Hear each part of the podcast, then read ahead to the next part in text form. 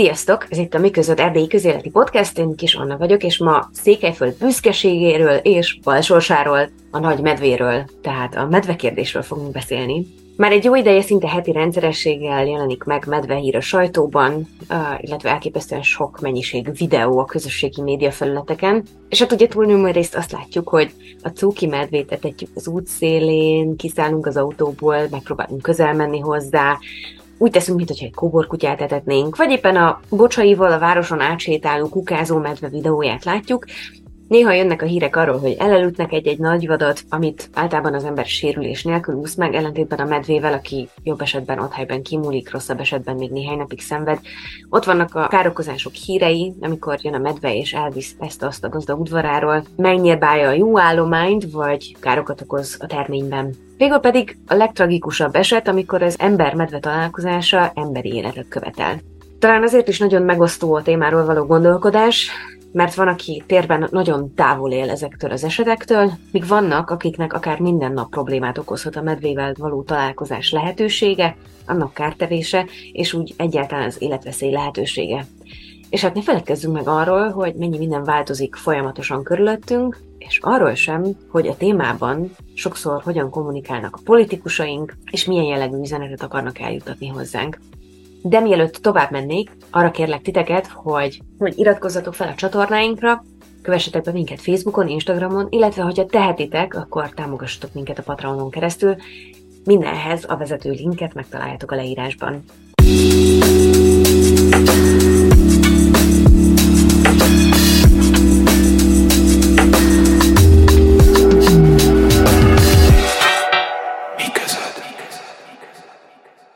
Ma itt van velem Domokos Csaba biológus, a Milbusz Egyesület barna medvékkel foglalkozó szakértője. Szia Csaba! Sziasztok! És Szabó Szilárd, a Hargita megyei Környezetvédelmi Ügynökség természetvédelmi osztályának osztályvezetője. Sziasztok, üdvözlök mindenkit!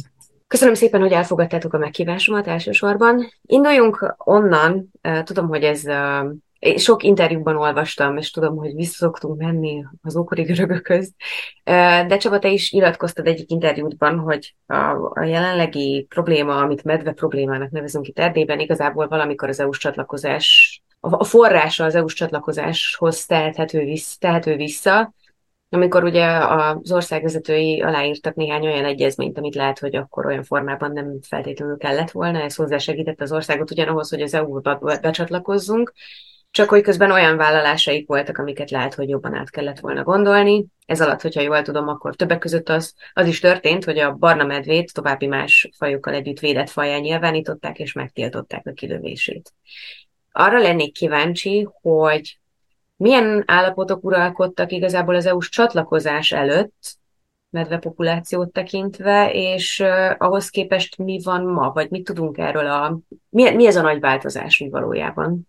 Hát megpróbálok egy pár dolgot elmondani, és Szilárd, majd légy szíves egészítsd ezt ki, mert valószínűleg sokkal inkább otthonosan mozogsz a, a törvényes rendszerben, mint én. De igen, tehát a medve gyakorlatilag valamilyen szinten már a kommunizmus vége fele is védett volt Romániában, és medve számára különböző fontos helyek, mint mondjuk a, a terelőhelyek, a barlangozó helyek az erdőkben, azok meg külön védelmet élveztek még inkább. A, nem az Európai Unióval érkezett ez a, ez a védelem, hanem igazából már a már a 90-es években is a hazai törvényeknek megfelelően is fokozottan védett állatról beszéltünk. Tehát a vadászati törvény értelmében is védett volt ez a faj. Itt annyi történt, hogy Romániának az EU-s csatlakozás pillanatában jóvá kellett gyakorlatilag hagyni, alá kellett írni az élőhelyvédelmi irányelvet. Ez egy európai szintű természetvédelmi irányelv, és ez, illetve a madárvédelmi irányelv, ezek tulajdonképpen a, a, a kontinens szintjén a természetvédelem alapját képezik az Európai Unióban. Most ezek szerint, meg ez az élőhelyvédelmi irányelv szerint a medve igen egy szigorúan védett faj lett, tehát ez gyakorlatilag ráerősített a, a már amúgy is meglevő védettségi státuszra. És Szilárd, ha valamit ebből kihagytam, vagy nem jól fogalmaztam, kérlek. Igen, igen, ez így van. Védett volt, azelőtt is nyilvánvaló módon. Itt Románia egyedi módon kezelt ezt a problémát, tehát itt ezek az úgynevezett kilövési keretek, amik működtek 2016-ig. Persze ez nem, nem azt jelentette, hogy nem volt védett, így ahogy Csaba is elmondta, hanem meghatározott kóta alapján lehetett az állatokat kilőni. Itt a rendszerváltás utáni években volt az állománynak egy elég erős visszaesése, állítólag minden szakember ebben egyetért. Tehát akkoriban az állami kezelés a vadászterületek fölött megszűnt, a, ezek a az egyesületek, szervezetek, akik később átvették a területek kezelését, még nem működtek teljes hatékonysággal. Tehát volt egy időszak, amikor, amikor a medve orvadászata például egészen durva mértékben folyt az országban. Aztán, ahogy, ahogy tényleg ezek a, a vadászterületeknek a kezelése helyreállt, le, stabilizálódott, rendeződött, úgy ez a jelenség megszűnt, és, és tényleg az orvadászat visszaesett egy, egy jóval kisebb szintre, és, és tényleg 2016-ig ment ez a gyakorlat, ami alapján minden évben egy bizonyos számú állatot vadászati célokra lehetett felhasználni. Hát itt, itt mindenki, mindenki ezt így gondolja, hogy hát itt uniós nyomásra szűnt meg ez a gyakorlat, mi úgy gondoljuk, hogy nem. Tehát itt 2008-tól van az a törvényes háttere a vadkárok rendezésének, a, kár, a károk megtérítésének, és 2008-tól vannak gyakorlatilag adatok, pontosabb adatok a károk mennyiségéről, és 2016-ra nagyjából mindenki látta, hogy ez a fajta menedzsment, amit a medvével szemben alkalmazunk, ez sem az állományt nem tartja szinten, sem a károk megelőzésében, csökkentésében sem játszik jelentős szerepet. A károk 2008-tól gyakorlatilag 2016-ig folyamatosan nőttek.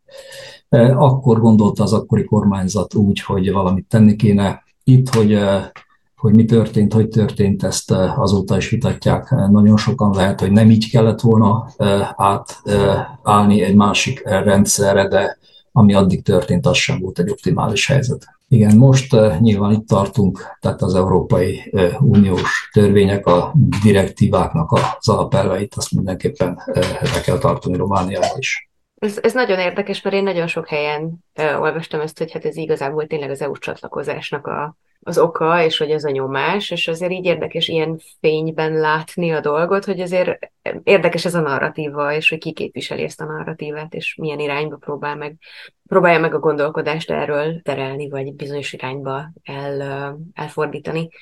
Már erről van szó, akkor egy nagyon rövid zárójelben megegyezném azt, hogy uh, például ezeken a csatlakozási tárgyalásokon, amikor ugye szóba jöttek az ilyen dolgok, hogy most a medvének milyen védettségi státusza legyen, hogy semmilyen környezetvédelmi szervezet, vagy zöld szervezet, vagy bármi nem rugott labdába, és nem volt jelen. Tehát ezt úgy uh-huh. szeretik ugye kihangsúlyozni, tehát gyakorlatilag nem volt senki közül. Erre még vissza fogunk térni, erre, hogy a szakpolitikákban mennyire vesznek részt szakemberek, vagy mennyire alkotják őket szakemberek.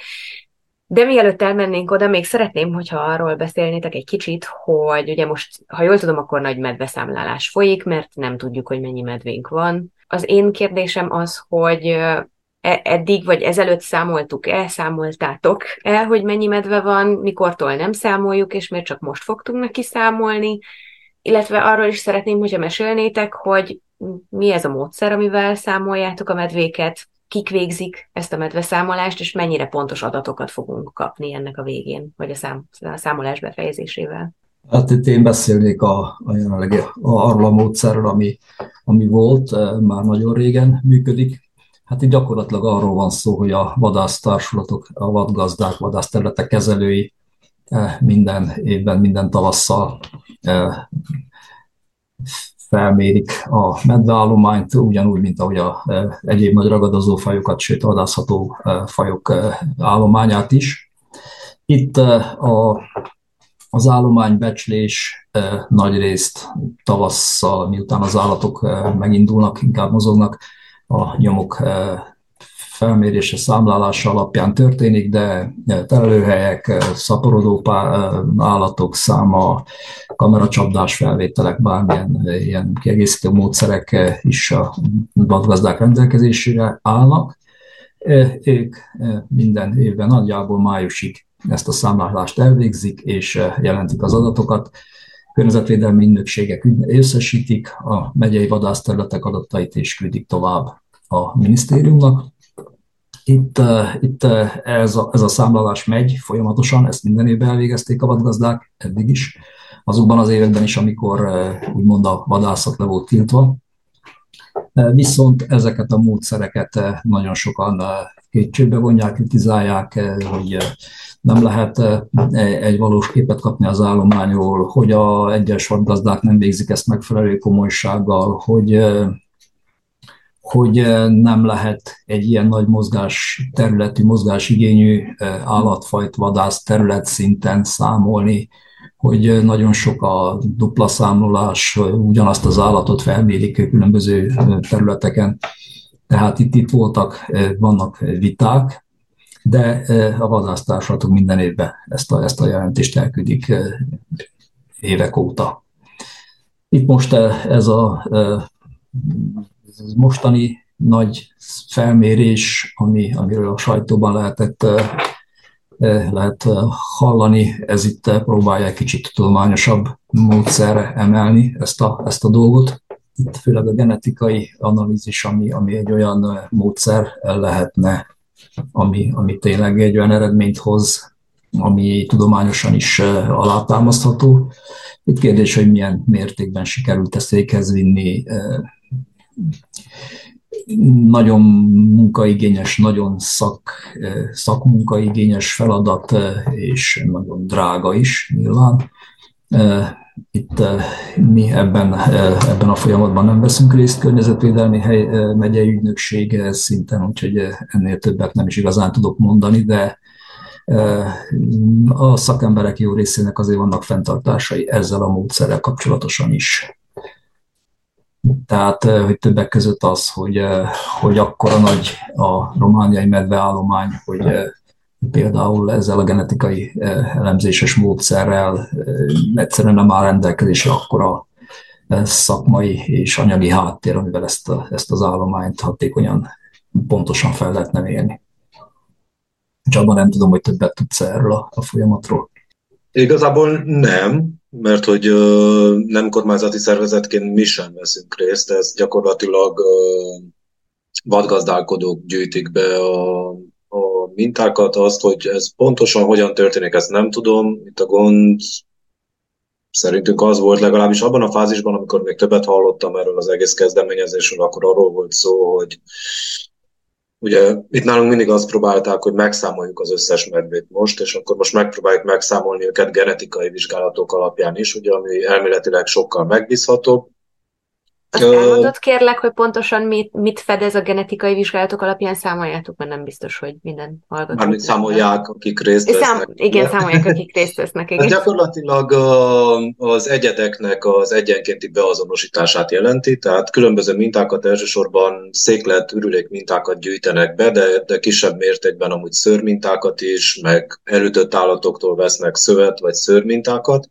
A nagy része az abból áll, hogy ürülékeket gyűjtenek be a vadgazdálkodók, majd ez egy genetikai laborba, több genetikai laborba fog kerülni, ahol, ahol elvégzik ezeket az elemzéseket.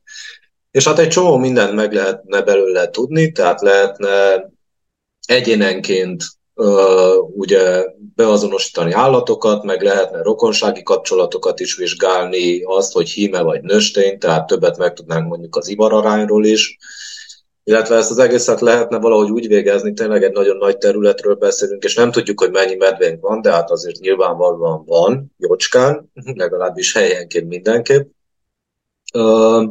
Lehetne mintaterületenként végezni, meg vannak különböző módszerek, amivel nem kell megszámolnunk, mert ugye ez ugye amúgy is lehetetlen az összes állatot, hanem ilyen statisztikai módszerek, amikkel lehetne egy sokkal, hogy mondjam, robusztusabb, hihetőbb, mindenképpen a helyét jobban megálló becslést végezni, mert hogy itt becslésekről beszélünk, tehát uh, még az embereket is nehéz megszámolni egy népszámlálás alkalmából, nem hogy ezeket, a, ezeket az állatokat. Az, hogy pontosan mi történik ennél tovább és ennél részletesebben nem tudom, mert hogy mi egyrészt ebben nem veszünk részt, másrészt pedig igazából még mindig folyamatban van ez a, ez a felmérés. Meg még el fog tartani azért. Az kormányzati szinten volt eldöntve, hogy, hogy a vadgazdák számolják a medvéket, vagy hogy ezzel a módszerrel ők fogják? Ki döntötte ezt el?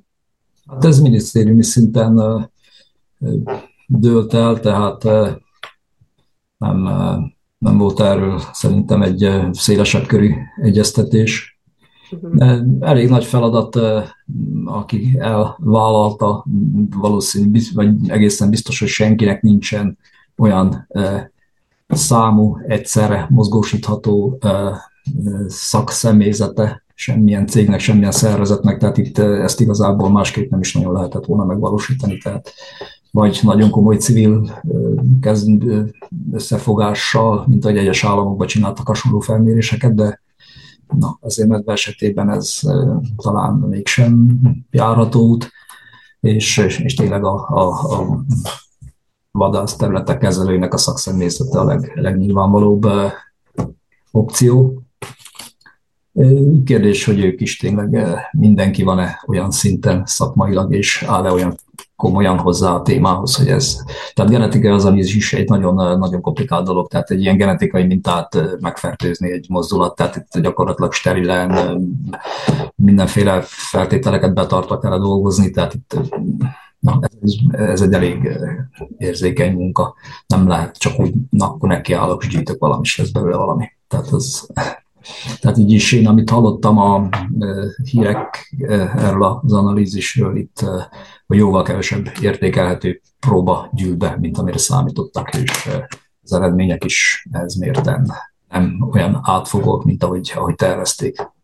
Uh-huh. És hát ti sem tűntök túl, nem tudom, lelkesnek, vagy így nem, nem érzem azt rajtatok, hogy ez valós eredményeket fog hozni, vagy hogy látnátok nem, azt, hogy tényleg nem, valós Igen, hozna. tehát nekünk volt egy Európai Uniós támogatású projektünk az előző években, ahol farkasokkal foglalkoztunk, ott mintaterületeken végeztünk állománybecslést, ilyen összehasonlító módszerrel, tehát minden rendelkezésre álló módszert kipróbáltunk, vagy végigcsináltunk egy adott bizonyos területeken, és az eredmények egymást kiegészítve próbáltunk egy reálisabb képet az ottani állományról kialakítani, közben tesztelni is ezeket a módszereket, és itt látjuk, hogy mit jelent egy ilyen genetikai analízis, tehát nagyon-nagyon sok minta kell, nagyon nagy területről, nagyon egyenletesen begyűjtve, tehát az, hogy egy vadgazdára rábízzák, hogy na akkor Józsi bácsi jövő hétre 16 mintát adjon le, és akkor ő kiáll ugyanarra a helyre, és minden este összegyűjti ugyanonnan azok, ugyanazokat a medvéknek a mintáit, akkor abból nem igazán lesz nagy eredmény.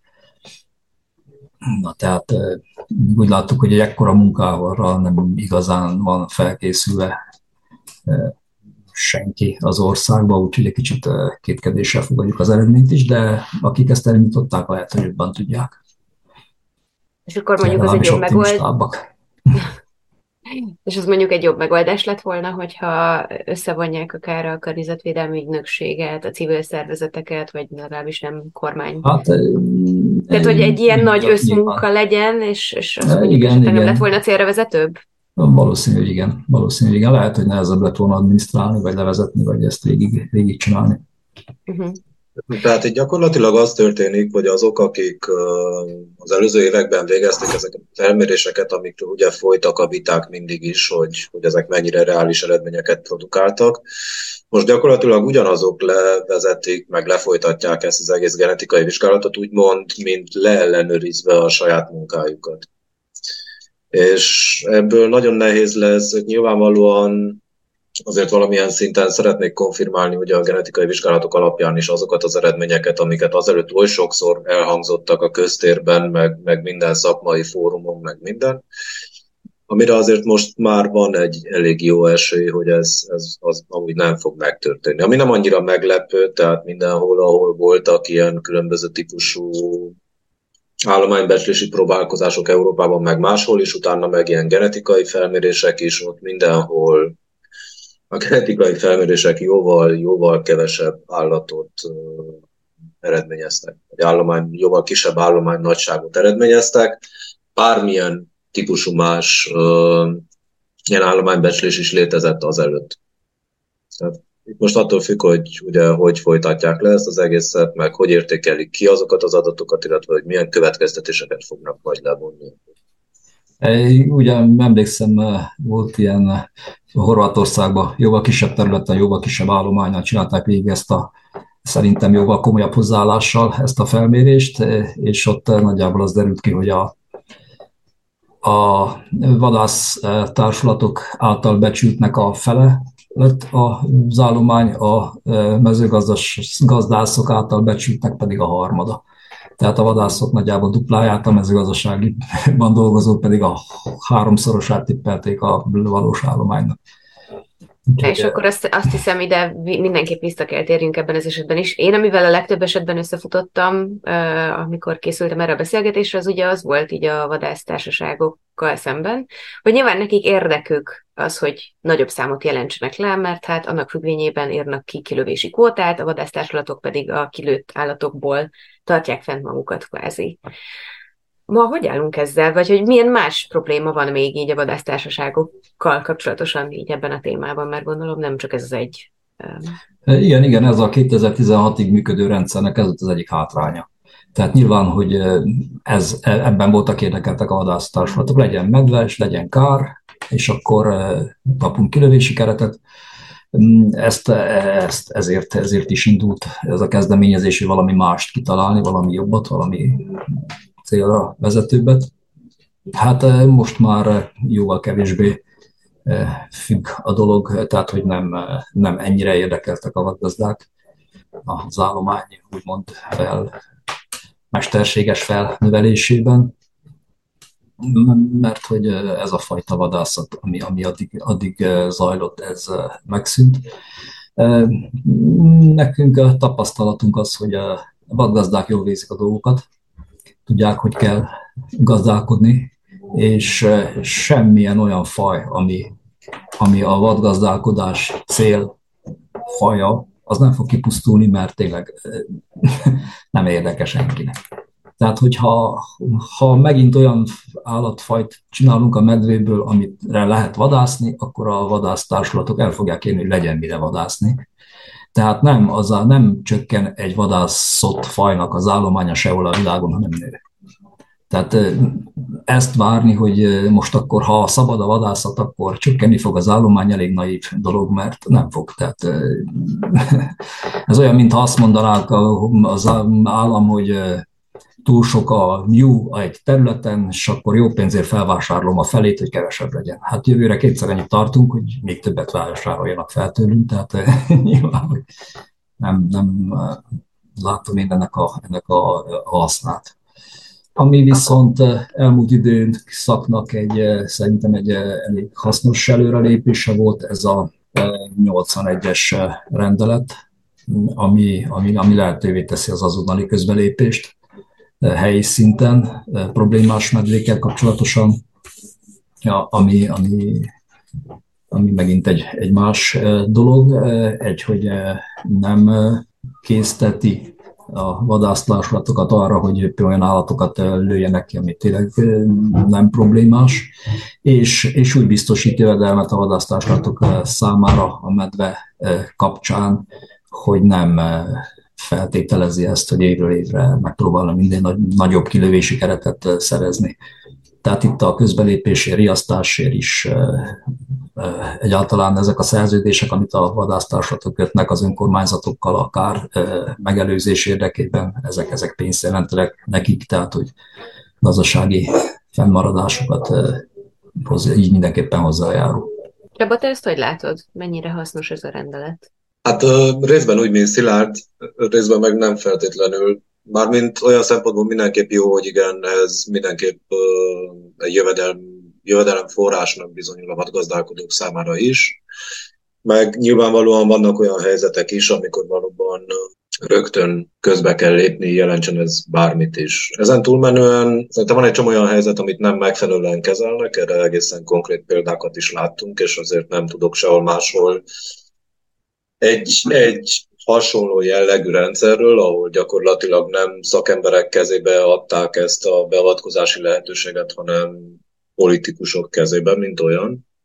Jelentsen ez bármit is, tehát volt, ahol nagyon jól működött, látunk olyan példákat is, meg van, ahol nem. És egy további dolog, amit hiányolok, az az, hogy hogy ez azért elsősorban, ha bár már a, most már a törvény azt is megengedi, hogy külterületen is beavatkozunk, de elsősorban arra volt kitalálva, hogy a településeken belül megjelenő problémákat kezelje, orvosolja. És egy picit olyan, mint hogyha, amit hiányolok egész konkrétan az az, hogy azon túlmenően ugye, hogy azokat a megjelent medvéket valahogy eltüntetjük onnan, tehát elkergetjük, vagy, vagy áthelyezzük, vagy lelőjük akár, nem történik általában semmi. Mert hogy vannak nyilvánvalóan olyan helyek, meg vannak olyan esetek, ahol igazából ezt követően, tehát időkérdése, hogy mikor jön majd a következő medve.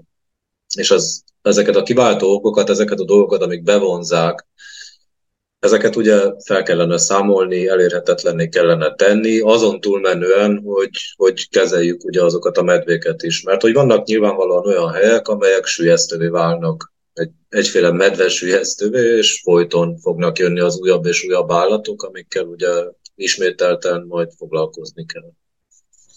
Igen, és ezzel a ponton válik tártalanná a vita arról, hogy hány medvénk is van hogyha felennyi medvénk volna, de az a, az a fele az itt volna a települések környékén és a kukoricatáblákban és a nyájak mellett, akkor ugyanakkorák lennének a problémáink. Tehát e, e, ezt, ezt mindenki, elég sokat vitatkozunk az egyszerű emberekkel is, sok a medve. Tudom, hány, uh-huh. hat medve van a kukoricában ezelőtt 20 éve nem volt. Mondom, rendben van, ez egy dolog, de ha most a medveállományt felére csökkentjük, és a hat helyet esetleg három lesz benne a kukoricában, akkor jó lesz? Nem. Tehát, hogy amíg, amíg e, ezeket az okokat, ami a medvéket erre készteti, hogy a közelünkben éljenek, hogy e, az emberi táplálékforrásokat próbálják meghasz, meg felhasználni, ezeket valahogy nem csökkentjük, addig igen, elég értelmetlen arról beszélni, tényleg hány medvénk is van, sok kevés. Láttuk példákat erre, Németországban egyetlen medve is sok volt, tehát azt az egy állatot is ki kellett tűni, mert nem lehetett vele együtt élni, mert nem olyanok a körülmények. Jó, ez áttérünk, a, ez a, igen, ez a probléma. Áttérünk, áttérünk a problémára is, vagy hogy, hogy a medve, a településre bejáró medvének a, a problémájára is, illetve arra, hogy ez miért csinálja. Viszont én visszatérnék még egy kérdés erejéig az előző témához, konkrétan a, a, a vadászegyesületekhez és vadgazdálkodáshoz. Én akkor most már kezdem nem feltétlenül érteni, hogy miért van szükség vadgazdálkodásra és vadászegyesületekre. Akkor, hogyha ha nincsen kilövési kvóta, elvileg tudtommal, vagy nem tudom, ilyen paraszti logikával gondolom, hogy ha nem lőhetik ki őket, a medve jól van a saját élőhelyén, akkor elvileg nem kéne kihalás veszélyeztesse, fenyegesse. Tehát, hogyha nem érintjük őket, akkor elvileg ők megvannak jól, gondolom én, de javítsatok ki, kérlek, hogyha nem akkor miért van szükség még ilyen körülmények között is volt gazdálkodásra? Mert ha jól tudom, akkor ez valamikor azt jelentette, hogy ugye mesterségesen etették ezeket az állatokat azért, hogy aztán lehessen kilőni őket. Talán még most is folyik ez a mesterséges etetés. Szóval, hogy ezt egy kicsit, hogyha kibontanátok nekem, vagy megmagyaráznátok, annak nagyon örülnék. Tehát a vadgazdálkodás az természetesen nem csak a medvékre vonatkozik, hanem gyakorlatilag minden vadászható fajra, és a, a medve igazából az, amiből még akkor is, amikor ugye a vadászok szerint jó világ volt, és létezett országos kilövési keret, akkor is keveset lőttek ki a többi állathoz, fajhoz képest, tehát vaddisznó, szarvas, őz, róka, bármi egyéb. Itt a lényeg az, hogy a medve, ami ugye egy így vagy úgy, de egy védett faj Romániában. Ennek az állománynak egy nagyon jelentős része nem védett területeken belül, hanem tehát nem, nem csak a védett területeken belül van, hanem az állománynak egy jelentős része igazából a védett terület hálózaton kívül létezik, a különböző vadgazdálkodási egységekben, mivel hogy az egész ország fel van osztva ilyen vadászterületekre, amit különböző vadgazdálkodók kezelnek. Most szerintem ez a a vadgazdálkodókra igenis szükség van a medve kezelésében, bármi is történik a továbbiakban. Egyrészt azért, mert, és én nem feltétlenül a számokra gondolok ebben a sztoriban, hanem elsősorban abban, arra, hogy a vadgazdálkodók mindig is egyfajta ilyen puffertként működtek a, mondjuk a medve és a helyi lakosság között. És erre azért van szükség, mert bármilyen rendszert fogunk alkalmazni, és bármennyire fog működni mondjuk a kármegelőzés, vagy a kárnak a megtérítése, vagy bármi konfliktusok mindig is lesznek, és ezeket nem lehet teljesen megszüntetni egy ilyen, egy ilyen állattal való együttélés esetében. És mivel nagyon nagy része az állománynak azért tényleg kívül van a védett területhálózaton, vagy bármin kívül, és az egyetlen olyan intézményesített rendszer, aminek, aminek vannak terepen dolgozó szakemberei az egész országban, azok egyszerűen vadgazdák. Tehát szerintem ezért van szükség arra elsősorban, hogy, hogy őket is valamilyen szinten érdekeltként kell tartani, és érdekelt kell ebben az egész sztoriban, meg hogy érdekeltként a, a fajnak a megőrzésében is. Igen, igen, ez egy örökös vita.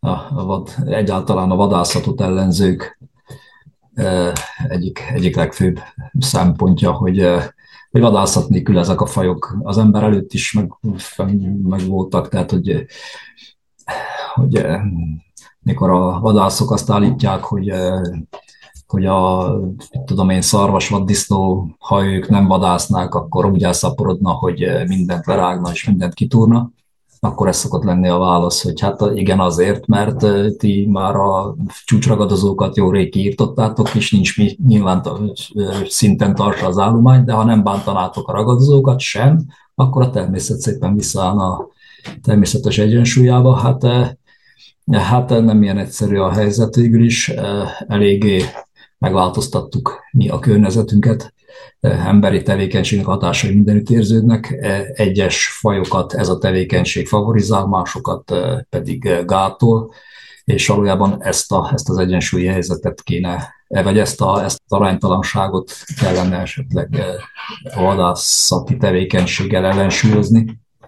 De, de valójában ez, tehát látjuk, nem lehet azt állítani, hogy bármelyik nagy kiterjedésű nemzeti parkban összeomlott volna a vadállomány, miatt mert nem vadásznak. Tehát ezt mi egy gyakorlatilag gazdasági tevékenységként értékeljük, és viszont mivel, hogy környezet, természetvédelmi és egyéb dolgokkal is ütközik, én úgy gondolom, hogy, hogy semmilyen formában nem szabad volna azt megengedni, hogy ez, ez mivel gazdasági tevékenység csak a gazdaság szabályai alapján működjön, mert tudjuk, egy vállalkozás az akkor vállalkozás, ha fejlődik. Tehát nem lehet egy cég azt mondja, hogy na ezzel a bevétellel megelégszem, és akkor így folytatom 50 évig. Ha nem fejlődök, ha nem lépek tovább, ha nem növelem, hanem akkor gyakorlatilag meg haltam, be kell zárjak holnap. Vadásztársulat, míg gazdasági tevékenység, addig az is így működik. Fejleszteni kell, tovább lépni, növelni az állományt, növelni a bevételt, növelni a hasznot, és, és sajnos ez, ez a hozzáállás azokon a helyeken, ahol, ahol, ahol, ahol úgy gondoljuk, hogy a vadgazdálkodás jól működik, ott is nagyon komoly problémákat okoz. Minden európai államban nagyon nagy probléma van a vadkárokkal például. Tehát mi irigyeljük például Magyarországot, hogy milyen jó a helyzet, a gazdálkodás helyzete, és a, mi vadgazdáink eh, irigykedve eh, mutogatják a magyarországi kilövési számokat, hogy 70-80 szarvasbeka egy területről hasonló, de eh, arról kevésbé beszélnek, hogy, hogy borzalmas nagy vadkárok vannak ott is, és vadásztársulatok kiadásainak a jó részét most már a kárrendezést teszi ki. Na, de ott az a helyzet, hogy egy olyan, olyan vállalatfajok okozzák a kárt, amelyek, amelyek vadászatilag hasznosíthatók. Hát, hogyha a medve nem hasznosítható vadászatilag, akkor nem lehet a kárrendezést sem igazán a vadgazda nyakába varni, mert neki se haszna nincs belőle, se szabályzási lehetősége sincs. De azért valamilyen szerepe mégis kell legyen, mert ugye, ahogy Csaba is mondta, ők azok a, a szakszemélyzet, aki tényleg ott van, és megfelelő számban is van jelen az országban. Tehát mindenképpen része kell legyen a, a vadgazda és a, a szakszemélyzet, a vadászati szakszemélyzet ennek a rendszernek.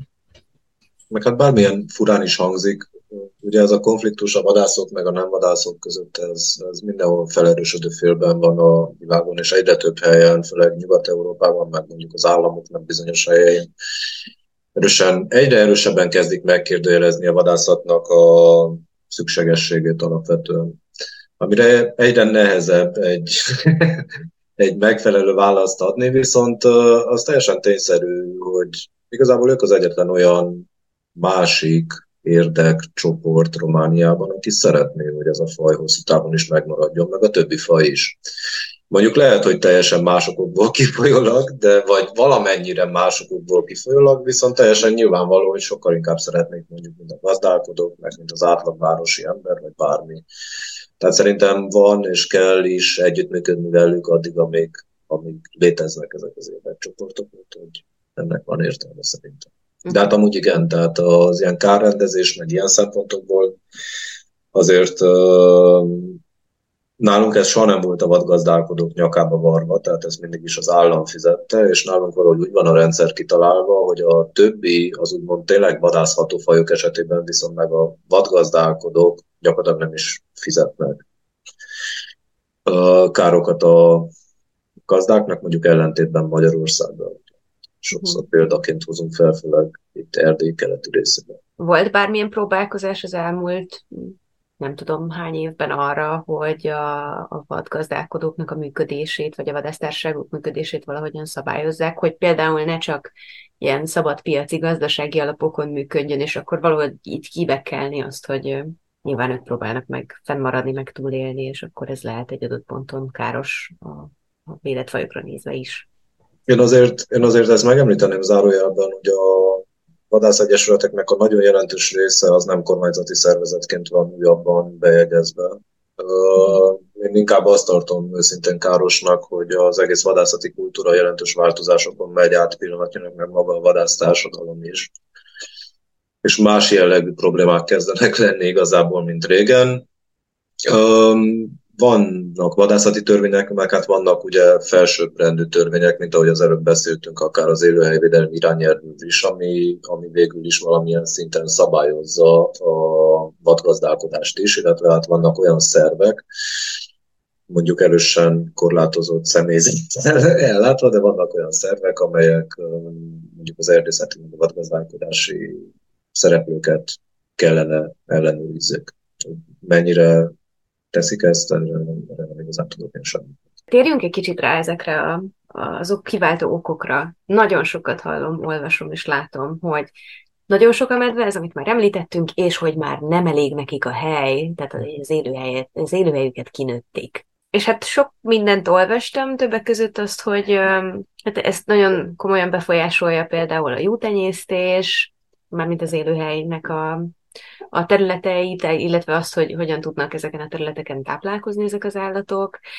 Illetve a másik, amit, amivel még szembe mentem, az az volt, hogy hát oké, okay, oké, okay, hogy kivágunk nagyon sok fát, de hogy újra ültetjük őket, és ezek nem hoznak rögtön olyan termést, amiből mondjuk a medvék táplálkozni is tudnának, vagy csak teleültetjük, nem tudom, fenyőerdőkkel a domboldalt, amiben nincs semmilyen táplálék. Szóval egy kicsit úgy érzem, hogy ez egy ilyen nagyon komplex, nagyon összefüggő probléma az, hogy miért van lent a medve a település mellett, vagy a mezőgazdasági területen, miért nincs fent az erdőben, vagy egyáltalán miért tűnik úgy nekünk, hogy olyan sok medve van. Tehát ezt a sok medve és túl sok medve van, ezt azért viszonylag rövidre próbálnám zárni, tehát nyilvánvalóan van medve, Egyrészt erről beszélgettünk az elején, ugye, hogy továbbra sem tudjuk ezekkel az új módszerekkel sem, amik most folyamatban vannak, hogy igazából mennyi medve van.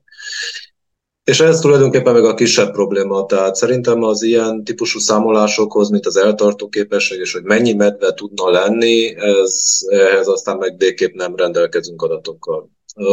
Nem csak azért, mert nincsenek megfelelő kutatási adatok nálunk, hanem azért is, mert egyszerűen olyan szintű és annyira gyors változásokon mennek keresztül ezek az élőhelyek, hogy egészen komoly kétségeim vannak afelől, hogy ezeket bárki is így mondjuk számon tudná tartani, meg, meg ez alapján mondjuk ugye tudna végezni komoly számolásokat is. Tehát egyrészt igen, helyenként erősödik a mezőgazdaság, Helyenként mondjuk itt, itt Erdélyben is ilyen több tízezer hektáros legelőket, meg kaszálokat kerítenek le villanypásztorral, és ott extenzív módon húsmarhákat tartanak. Ez gyakorlatilag úgy lehet venni, hogy ott több tízezer hektár akár eltűnik, mondjuk a medve számára is, meg sok más faj számára is. Máshol viszont ugyanitt Erdélyben ugye mezőgazdasági területeket hagynak fel, falvak szép lassan néptelenednek el, ezek meg ezek meg igazából egy ilyen természetes szukcesszióba kerülnek, és ezek megfelelő élőhelyek válnak ezek a helyek. Tehát egyrészt területek tűnnek el, másrészt új területek jönnek létre. Van erdőkitermelés, ami szerintem őszintén nem káros, nem csak a medvének, hanem sok más fajnak sem. Tehát valóban az, azok a fák, mondjuk, hogyha kivágjuk az öreg bükköt, akkor a fiatal nem fog még egyből teremni, viszont ott van a, az ajnövényzet, ami, meg a különböző gombák, meg erdei gyümölcsök, amik megjelennek olyankor, amik igenis nagyon jó táplálékforrás biztosítanak, meg jó búvóhelyet is biztosítanak ezeknek az állatoknak. Tehát szerintem itt tényleg egyszerűen annyi minden történik párhuzamosan, meg hát annyira könnyen dobálozunk ezekkel a kifejezésekkel, anélkül, hogy értenénk, hogy igazából miről van szó, hogy na hát igen, valóban komplikált ez a helyzet és ebben csak továbbra be fog, tovább be fog mondjuk keverni a klímaváltozás is hamarosan. Ugye itt elég arra gondolnunk, hogy a Gyergyő meg a Csiki medencének egy jelentős részén most már simán megterem a kukorica, javíts ki Szilárd, hogyha nem így van. Amit azért szerintem ilyen tizen évvel ezelőtt senki sem gondolt volna komolyan. Tehát ilyen szintű változások történnek a természetben. A medve számára az, hogy lejöjjön ezekbe a kultúrtájakba, ez, ez ebben szerintem nincs semmi rendkívüli, ezt amúgy nyakörves medvéken már egészen régóta megfigyeljük. És az egyszerűen azért történik, mert uh, egy ilyen változatos, emberek által létrehozott és fenntartott tájban sokkal több táplálkozási lehetőség van, ugye, mint hogyha egy, mint hogyha egy zárt erdőre gondolnák. És akkor egy jelentős része az állománynak például azon a vidéken, ahol mi dolgozunk, vannak olyan medvék, amik egész évben lent élnek a dombvidéken, illetve a dombvidéknek a medvállománya az így, az így felnő minden nyáron, meg minden ősszel, mert olyankor a hegyvidékről is lejönnek a medvék, ott felhíznak, meg, meg szépen visszamennek utána a hegyvidékre, és ott terelnek. Ezért jönnek a közelünkbe, mert egyszerűen megéri, mert hatékonyabban fel tud hízni mondjuk a, mondjuk a telelésre. Igen, nagyon-nagyon komplex változások történtek az elmúlt évtizedekben. Táj használat egészen más jellegű. Sajnos ez a problém, legfőbb probléma, hogy, hogy megfelelő körülményeket teremtettünk a medve számára az ember közelében. Tehát nekik itt könnyebb, így ezért jönnek le egész egyszerűen, és valóban gyakrabban kerülnek szem elé és, és az embertől való természetes félelmük is csökken, aminek egy nagyon-nagyon komoly oka az, hogy, hogy az emberi jelenlét mindenütt sokkal erősebb, mint ahogy volt. Tehát én gyakorlatilag 20 éve vagyok itt Székelyföldön, tehát ahhoz képest, amit akkor itt találtam, nagyon-nagyon sokat romlott a helyzet, tehát most már oda jutottunk, hogy hogy nem lehet kimenni a természetbe úgy, hogy valami emberi tevékenységgel ne találkozzunk. Az összes völgy be van építve hétvégi házakkal, nyaralókkal, sipája, motoros pálya, bánya, kőfejtő, ami létezik minden. Gyakorlatilag a medvének nincs, folyamatosan az ember közelében él, akkor is, ha ott él, ahol ezelőtt ezer évvel is élt, de és, és ez a természetes félelme az embertől valószínűleg ugye miatt is, miatt is csökken. És utána már könnyebben, könnyebben is próbálkozik a, a, az emberi települések környékén az emberi táplálék fogyasztásával. A kukorica itt a Csiki Gyergyői medencébe teljesen új termény, hogy így mondjam, ezelőtt 20 évvel egyetlen nem, nem, nem volt ez egyáltalán itt eh, jelen. Most eh, a medvekárok nagy része a kukoricásokban történik. Most el lehet képzelni, a medve amúgy is egy olyan állatfaj, ami, ami képes tartalékra is dolgozni, tehát, hogyha ő a, a, az év folyamán egy-egy jó, eh, gazdag időszakot kifog, amikor jó fel tud hízni, akkor abban nagyon jól el van akár hónapokig, tehát egy ilyen kukoricatáblán felhízott medve össze, amikor visszamegy a telőhelyre, és jön a bocsozás, az nevelés nyilván, hogy nagyobb sikerrel fog, fog szaporodni is, mert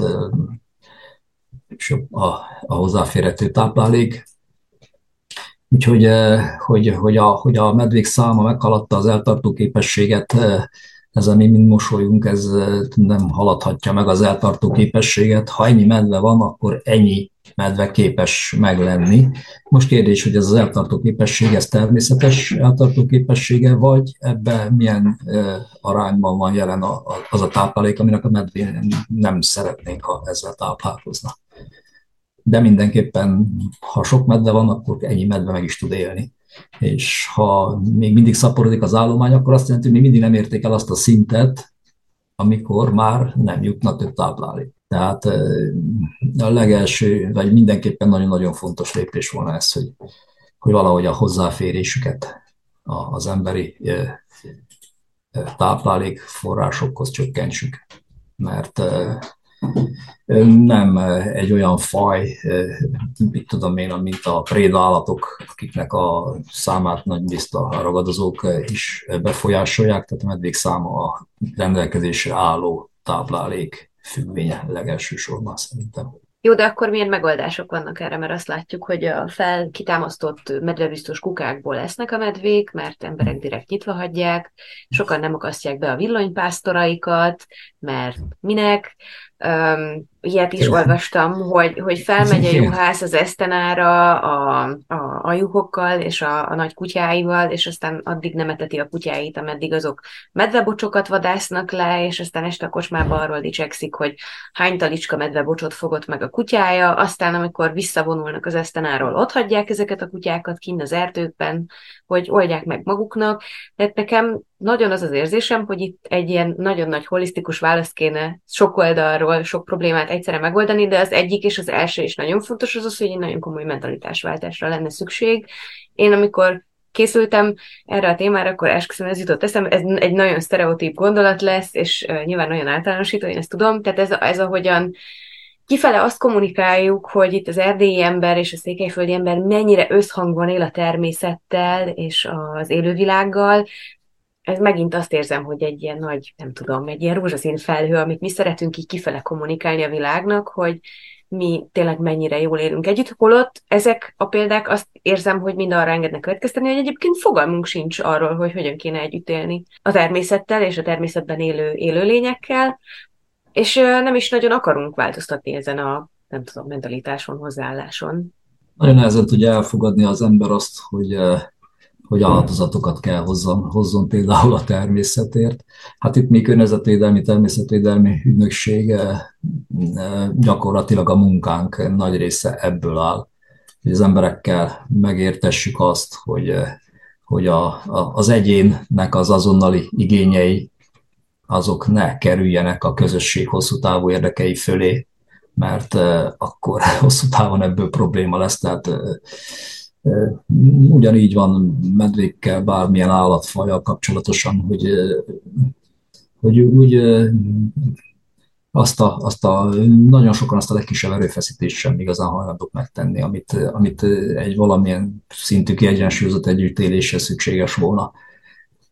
Az emberek toleranciája egyre rosszabb, egyre Hát itt ez annak személyes tapasztalataink is, tehát szomszéd megyében eh, volt ilyen a kollégák, eh, mind mesélik, hogy eh, jár, mikor kezdték a, kezdtek a ragadozókkal foglalkozni, és elmentek a pásztorhoz, hogy volt-e problémája a medvével, farkassal, ó, nem, nem, nem, nem volt, nem volt.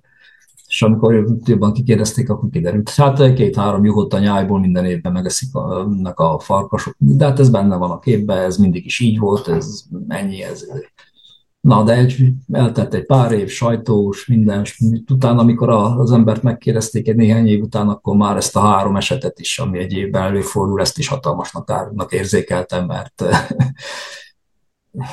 na, változik, változik a hozzáállásunk, és, és tényleg valahogy, valahogy meg kellene, tehát ezt, ezt kellene mindenképpen elérni, hogy, hogy mi is tegyünk valamit, valamit azért az együttélésért. Hát itt most az új kárrendezési törvény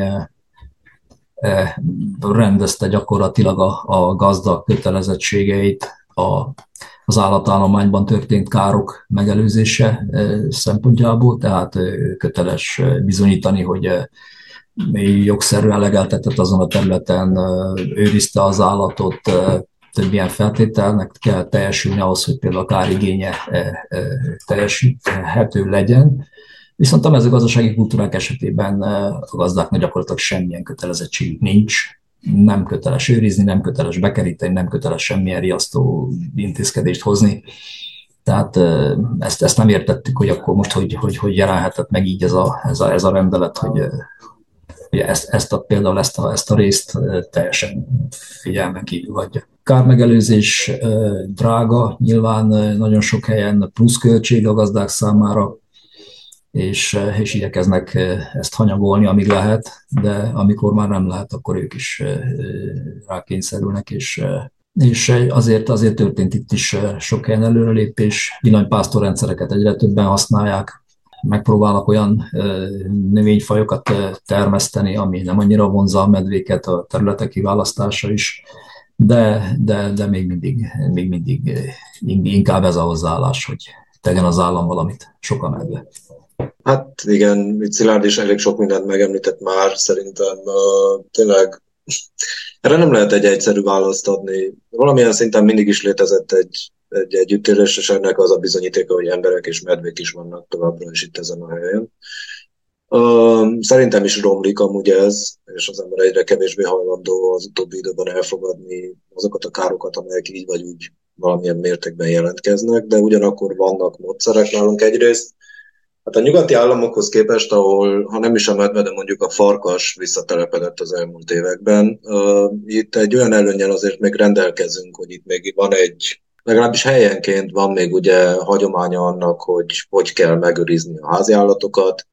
Még hogyha ez egyre kevesebb is, a, az olyan juhász, aki még mindig ért ehhez, és mindegy, ez is egy hosszú sztori önmagában, de, de vannak még hagyományos módszerek, amiket ugye, amelyek valamilyen szinten élnek, és amelyeket ki lehet egészíteni modern eszközökkel, mint, mint amit Szilárd is említett, mondjuk a Dylan Pastor.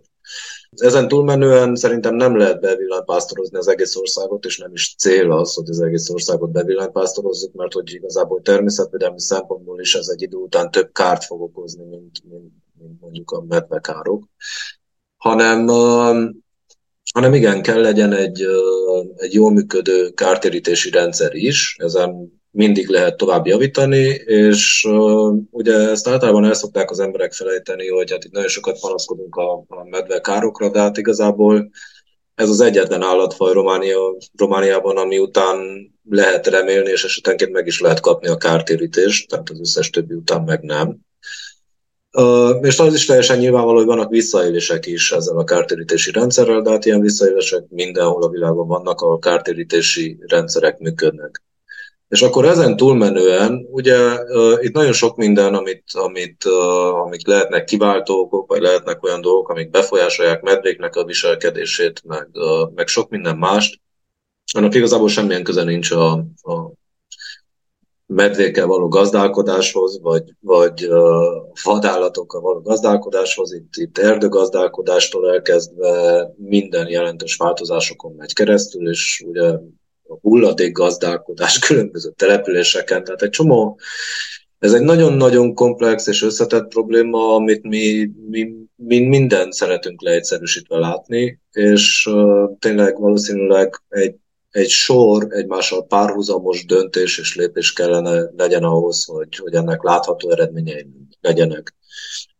Uh, nem, nem, nem is tudom igazából, hogy hogyan egészítsem ki ezt az egészet jobban, tehát annyira annyira bonyolult az egész. Uh-huh. Igen, és korán sem csak a medvével van probléma. Tehát akármilyen szakterületen beszélünk a, a szakemberekkel, tehát minden, minden faj, tehát a fajok tömegei próbálnak most valahogy vagy úgy helyezkedni, hogy a túlélésük valamilyen szinten biztosított legyen, ha sikerül nekik, ha nem, akkor pedig tűnnek el. Tehát hatalmas, hatalmas változásokat kell eh, tapasztalnunk évről évre. Tehát eh, semmi sem olyan, mint régen, így ahogy, ahogy eh, el lehetne mondani. Különböző fajok különbözőképpen reagálnak. A medve úgy reagál, hogy ez nekünk fáj. Tehát az, hogy mi lesz a békákkal, mi lesz a denevérekkel, mi lesz az énekes madarakkal, néhány szakemberen kívül az átlagember nem igazán érinti. Hogy eltűnik egy madárfaj, vagy és akkor mi van? Vagy hogy megváltoztatja a viselkedését egy rákcsálófaj, vagy valahogy alkalmazkodik az új helyzethez. Hát a medve így alkalmazkodik, ami nekünk sajnos problémát okoz és fáj, és egyelőre nem igazán tudunk ezzel komolyabban mit kezdeni, csökkenteni ennek a hatásait mert nagyon-nagyon komplex a dolog, tehát ez, ez nagyon nagy tévedés egyetlen jelenségre, sőt egyetlen politikai döntésre visszavezetni a teljes medve problémát. Arra, hogy 16-ban megszűnt a medve kilövés, azóta nem lőjük a medvét, és azóta mennyi kár van. Ezt, ez több szempontból sem igaz. Egy, hogy addig is nőttek, nőtt akár esetek száma évről évre, másik pedig az, hogy, hogy tényleg van kilövés azóta is, tehát ez, hogy, hogy azóta szaporodott el a medve, mióta megtiltották a lövés kilövését, ez, na, ez így nagyon durva jelentés. Kérjünk át az utolsó kérdésemre, vagy inkább ilyen nagy témakörre. A hétvégén voltam egy, egy klímakonferencia szerűségű eseményen, aminek az egyik hát végkonklúziója az volt, hogy ahhoz, hogy valós változásokat tudjunk elérni akár környezetvédelem, klímaváltozással kapcsolatosan, de én úgy gondolom, hogy ebben az esetben is ahhoz politika, politikai akaratra van szükség, és hát nyilván ahhoz, hogy politika, politikai akarat legyen, ahhoz, nem tudom, tudatos állampolgároknak kell lennünk, akik már pedig tudatosan nyomást gyakorolunk a politikusainkra. És akkor megnézem, hogy kik azok, akik megszólalnak politikusaink a medve témában. Hát az egyik ugye Borboly Csaba, aki nem tudom, szerintem is szeret hisztériát kelteni így a medve kérdéssel kapcsolatosan. Én persze megértem, hogy nagyon ijesztő, amikor bemegy a medve az iskolaudvarra, de hogy sokkal inkább érzem ezt a hisztériakeltést, vagy ott van uh, ugye Táncos Barna, akinek egyébként pont mielőtt elkezdtünk volna a beszélgetést, azelőtt ment ki egy uh, sztoria uh, Facebookon, hogy ugye van az RMDS-nek ez az új kampánya, hogy az emberi életnél nincs fontosabb, és, uh, és úgy pozitívan véleményezte a törvényhozási tanács a barna medvékre vonatkozó vadászati kvótákat előíró törvénytervezetet. Most az is mindenhonnan szólt, hogy hát ez a kvóta, ez ugye, vagy ez a kvóta kiírás, ez csak egy tünetkezelés nyilván nem oldja meg a problémát.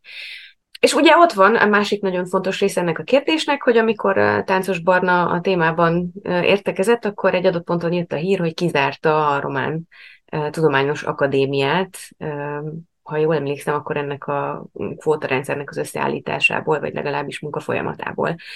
Ti hogyan értékelitek azt, hogy a politikusaink hogyan viszonyulnak ehhez a kérdéshez, mennyire jó vagy nem jó, mennyire célra vezető az, hogy látszólag igazából nem kérik ki szakembereknek a véleményét, és nincsenek valós szakpolitikák, hanem én ezt most személyesen úgy értékelem, hogy nyilván ez egy komoly probléma Székelyföldön, az embereknek nagyon számít, és fontos az, hogy hogy gyors megoldások történjenek, és gyors megoldásokat hozzon, akár az RMDS, akár ugye egyáltalán a kormányzat, és hát jövőre választások vannak. Ne felejtsük el. Mondhatom én először, mert hogy ugye én egy nem kormányzati szervezetnél vagyok, és azt mondok, amit akarok. a, szerintem a politikusaink nincsenek még felnőve amúgy ez a témához. Az említett megyei tanácselnök az sok-sok éve lovagolja ezt a témát. Egyrészt persze ez egy, ez egy hálás téma, mert, mert egy valódi, egy reális probléma, ami évről évre jelentkezik, a fokozódó súlyosság, vagy igazából változó súlyossággal évről évről, de ott van, és egy reális probléma, amit, amivel meg aktívan lehet félelmet kelteni, és ugye ez majd visszaköszön a, a választások alkalmával. Én amúgy teljes mértékben arra, arra számítok, hogy jövőben ugye a rend, rendkívül sok, rendkívül fontos választás alkalmával ez a politikusok által gerjesztett hát nem is tudom, félelem, hisztéria, nevezhetjük bárminek, ez igazából csak erősödni fog. És igen, tehát ennek azért a nagyon nagy része azok a megoldások, amiket a politikusok eddig ajánlottak, az gyakorlatilag a vadászatra korlátozódott. És, és amúgy szerintem az összes többi az gyakorlatilag ilyen látszat megoldás volt. Itt a lényeg az volt, hogy ezeket a vadászati kereteket valahogy keresztül nyomni. Ami történt, az gyakorlatilag az, hogy Táncos Barna mandátum alatt ezt nem sikerült, mert hogy a mert hogy az említett Román Tudományos Akadémia gyakorlatilag megvétózta ezt a minisztériumi rendeletet, meg az abban javasoltakat, és akkor ami történik most, az az, hogy megpróbálnak akkor keresztül nyomni egy olyan törvénytervezetet, gyakorlatilag kivéve a Környezetvédelmi Minisztérium kezéből a kezdeményezést, aminek igazából már nincs szükség erre az akadémiai jóváhagyásra, és így próbálják meg ugyanazt, amit a nyáron elbuktak, úgy próbálják meg gyakorlatilag gyakorlatba ültetni. Ami nem tudom, tehát magát a problémát nem fogja kezelni, az, hogy, hogy ismét a, tehát, hogy a vadgazdálkodók valamennyi pénzhez jutnak, meg ugye, hogy ez, ez a medve révén, ez, ez akár valamilyen szinten pozitív is, de, de igazából ez szerintem hosszú távon senkinek sem lesz jó. A medvékre meg nem igazán tudjuk, hogy milyen hatással lesz végső soron ez a vadászati keret. És gyakorlatilag ennyit hallottam én személyesen politikusaink részéről, mint megoldási javaslatot. Igen, hát itt a politikum, politikának ez az egy nagyon jellegzetes, vagy egy örökös tulajdonsága a szavazó. Tehát eh, most elég nehezen tudjuk elképzelni, hogy eh, egy politikus eh, végig gondolja komolyan a helyzetet, és azt mondja, hogy jó, én segítek, és megtesszük, amit lehet, de komolyan veszem például a gazdáknak kötelezettségeit is, és büntetek, és minden olyan tevékenységet, ami ezt a helyzetet rontja. Tehát erre például nem igazán volt egyetlen vállalkozó sem, mivel hogy szavazóbázist és népszerűséget veszítene, ha kijelentené, hogy igen, igen, medve probléma van, ezt megpróbáljuk kezelni, de nagyon komolyan ti is megtesztek mindent, amit szükséges, és tízezer lejre büntetem azt a, az állattulajdonost, aki az állatát felügyelet nélkül hagyja az erdőben. És nagyon komolyan veszem, és kiadom minden ellenőrző szervnek, hogy ezt nagyon komolyan ellenőrizze például. Vagy a hulladékgazdálkodási problémákat, vagy a turisták által etetett medvéket, és a problémákat, hogy lehetne a, a jelenségeket még sorolni. Hát vagy hogy egyáltalán egy nagyon komoly kampányt, legalább egy kampányt építeni arra vonatkozólag, hogy miért nem jó etetni az autóból a medvét, független attól, hogy mennyire cuki és milyen matiteme van. szerintem itt már mindenki tudja, hogy ez és miért hogy, nem jó. És hogy komoly, de, komoly de büntetéseket amíg, róni. amíg nincs, nem, nem is a büntetet, ezt minden esetben így van, hogy nem a büntetés mértéke állítja meg az embereket, hanem a lebukás eszélye. Uh-huh. Tehát hiába jelenik meg egy törvény, ami azt mondja, hogy én a medveeltetését ennyivel és ennyivel büntetem, ha soha senkit nem fognak meg, soha senkit nem állítanak meg, nem vonnak felelősségre, Hát akkor ennek a rendszerét kéne kitalálni, hogy ezt hogyan lehet ja, csak mértékben is vállalja ezt fel. Hát nyilván kampányévben egyik sem. Számtalanszor elhangzott uh, Egyesült Államok különböző olyan területeken, problémák vannak a medvével, tehát hogy milyen drasztikus intézkedések vannak. Hát itt uh, azt hiszem valamelyik ilyen Facebook uh, poszt alá jelentkezett be Egyesült Államokból egy, egy illető, és ő azt mondta, hogy este 9 után végigjár a helyi rendőr, és hogyha a kuka nincsen lakattal lezárva, akkor már az 500 dollár büntetést ott helybe írja meg. Tehát ellenőrzik, hogy éjszakára a kukák lakattal be vannak-e zárva. Pedig éveken keresztül nem tudtuk elérni, hogy Tuskát fürdőn a bezárt, bekerített kukát valaki az ajtaját bezárja, vagy ne támassza fel a medve biztos kuka ajtaját, vagy ne reszelje le a biztosító zárat, hogy a medvék mégiscsak hozzáférjenek az élelmez. Na, de most felhúztam Tusnát fürdőt példának, de ott jelen pillanatban egy nagyon-nagyon komoly munka zajlik, ahogy mi láttuk, és, és tényleg az, az példaértékű lehet, amit ott a, a fiúk csinálnak, mert, mert egy, egy olyan hozzáállás ez a medve kérdéshez, ami, ami, ami országos szinten is általános kellene legyen, mert nem, tehát megpróbálja nagyon sok rétűen kezelni a, kezelni uh-huh. a mhm. problémát, és vannak is eredmények. Mert hogy ugye Tusnádon, ha én jól tudom, akkor van ez a, az Echo Bear Cave, aminek Igen, a medve-ember együttélésnek a bemutatását, annak a példáit szeretné ugye bemutatni, de hogy ugye Tusnádon az is van, hogy nagyon sokan szeretik a medvéket, mert hogy turizmusból élnek, ezért számukra fontos az, hogy a náluk lévő turista aznap este lásson medvét, úgyhogy nyitva hagyjuk a kukát. Na most, hogyha erre is ugye lennének szabályozások, akár arra, hogy milyen formában láthat az ember medvét, vagy egy turista medvét. Tehát, hogy igazság szerint én azt látom, hogy tényleg lehetne egy csomó olyan törvényt hozni, ami nem is befolyásolná olyan vadul az embernek az életét, vagy hogy nem lenne olyan durva nagy hatással rá, csak egy kicsit másként kéne alkalmazkodni hozzá. De ezt sem lépik meg a politikusaink. Igen, igen, a próbál, az irányirányú próbálkozások azok elég, elég gyenge, gyenge Volt például a, ez a villanypásztor támogatási rendszer, ami, ami elindult, nagyon sok gazda pályázott, és gyakorlatilag hónapok óta mindenki áll és vár, és semmilyen előrelépés nem történik az ügyben. Nem tőlünk kérdezik, hogy jó, de akkor mi lesz a pályázatunkkal, mi lesz az elbírálással, és mi lesz a pénzzel, és nem tudunk nekik választani, mert semmilyen információ nincs. Én nagyon-nagyon szépen köszönöm, hogy itt voltatok velem, és ezt a beszélgetést Domokos Csabának, illetve Szabó Szilárdnak. Köszönjük szépen a meghívást, és én is köszönöm szépen a lehetőséget. Senkinek nem vettük el a kedvét, azon túl, hogy egy kicsit rávilágítottunk arra, hogy tényleg mennyire is komplex ez a probléma, és, és, és milyen széleskörű fellépésre volna szükség ahhoz, hogy itt érdemi előrelépés történjen a témában. Nem hiszem, szerintem egyébként nagyon sok embert érdekel ez a medve téma, annak ellenére, hogy már egy jó ideje tervben volt egy ilyen, egy ilyen tematikájú podcast, az elmúlt pár hétben már üzenetet is kaptam hallgatótól, hogy ő szeretne egy ilyen átfogó medve témájú podcastet, hogy egy kicsit képbe kerüljön, úgyhogy egyébként én azt látom, hogy amúgy érdekli az embereket, és hát majd miután közzéteszem ezt a podcastet, majd meglátjuk, meglátjuk, hogy valóban mennyire érdekli őket. Tényleg nagyon-nagyon szépen köszönöm, hogy itt voltatok. Ez volt a Mi Között podcast erre a hétre. Köszönöm szépen, hogy itt voltatok velem, vigyázzatok magatokra, ne etessétek a medvéket, iratkozzatok fel a csatornáinkra, és hogyha tehetitek, akkor támogassátok a podcastet a Patreon felületünkön. További szép hetet nektek, sziasztok!